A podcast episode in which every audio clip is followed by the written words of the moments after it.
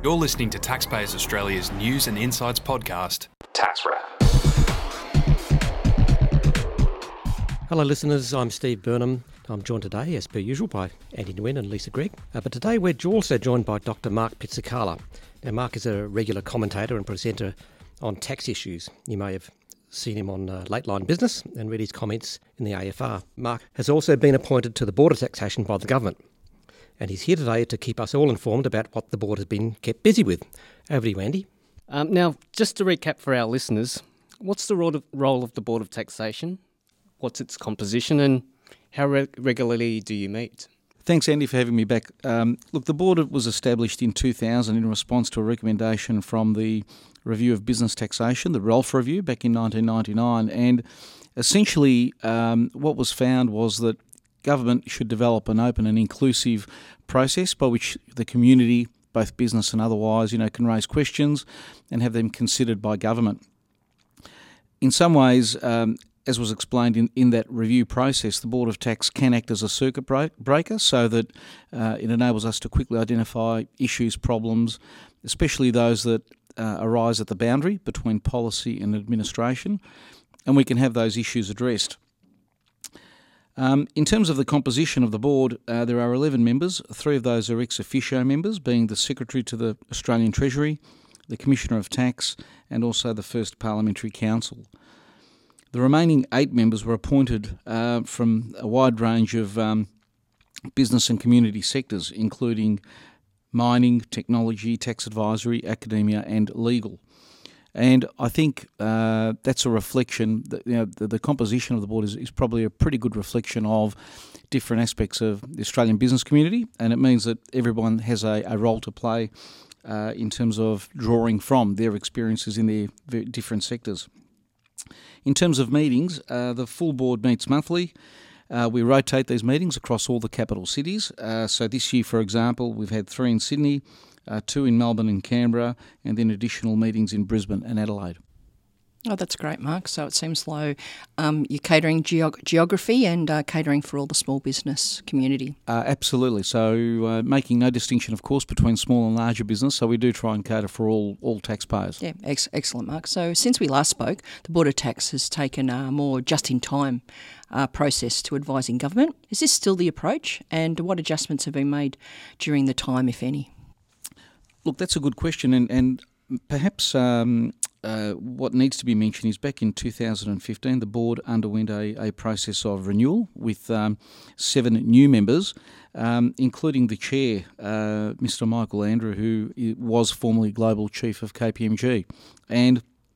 Uh, in large part, I would have to say it is as a result of uh, uh, Michael's commercial approach in terms of the way he's been chairing the Board of Tax, um, ensuring that not only do we do technical reviews, but but making us more relevant and more real time in relation to our interaction with both Treasury and and the ATO.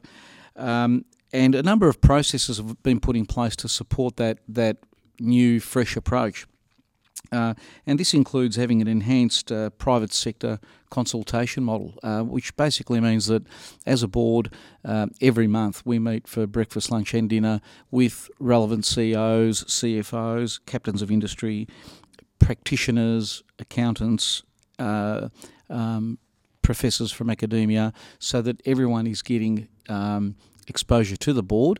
And it helps us collate ideas and changes that perhaps should be made to our tax system, and it gives people a, a forum to to contribute.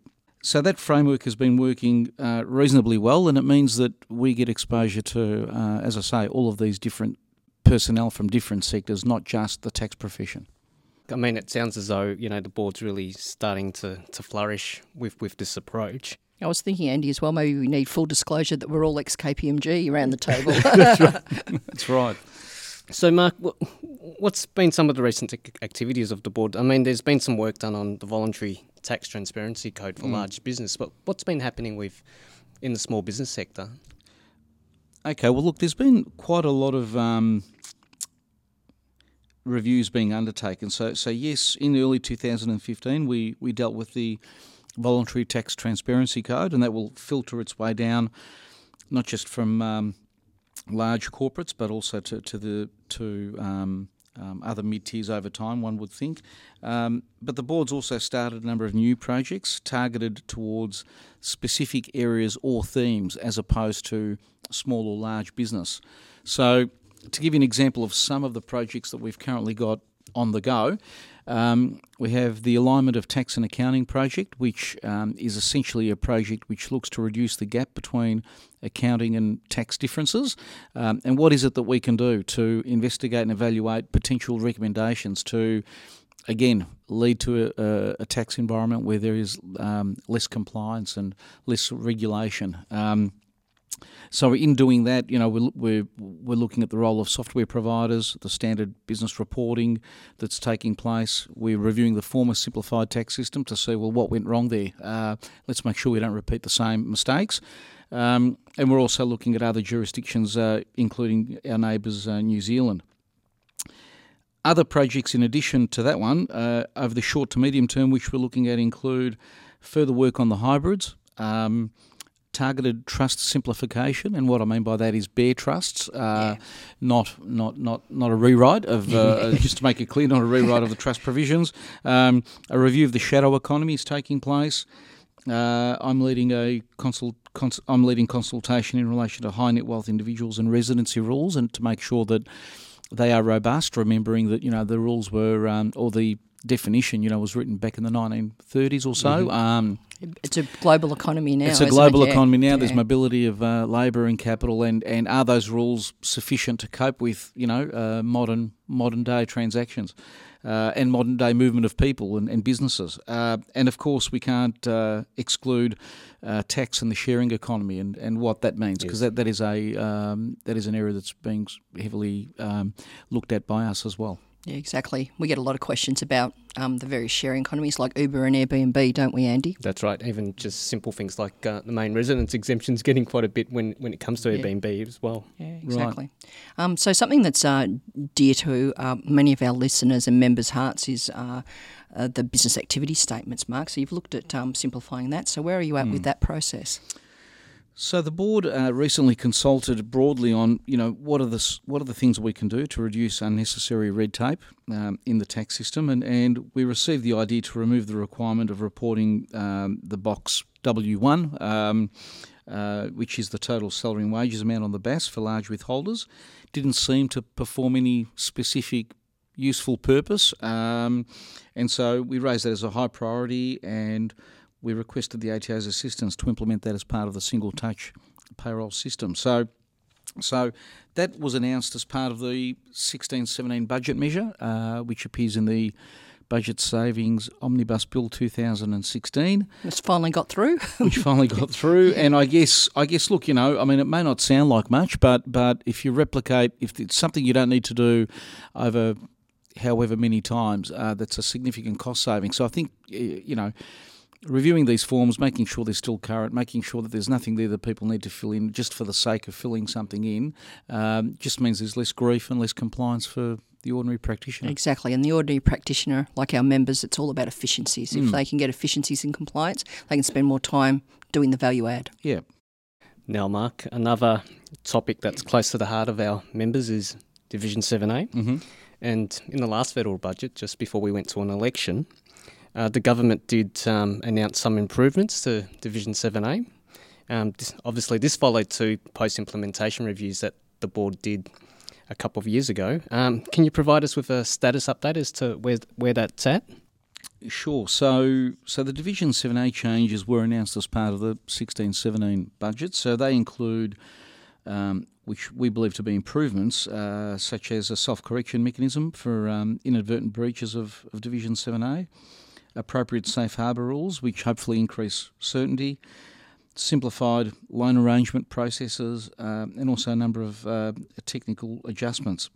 Now, look, at this stage, the only information is what's available uh, or contained in the budget announcement. Um, there's no reference at this stage on the expected level of consultation, but we would expect that they would consult with the board in terms of that legislative uh, design phase that they're going to go through.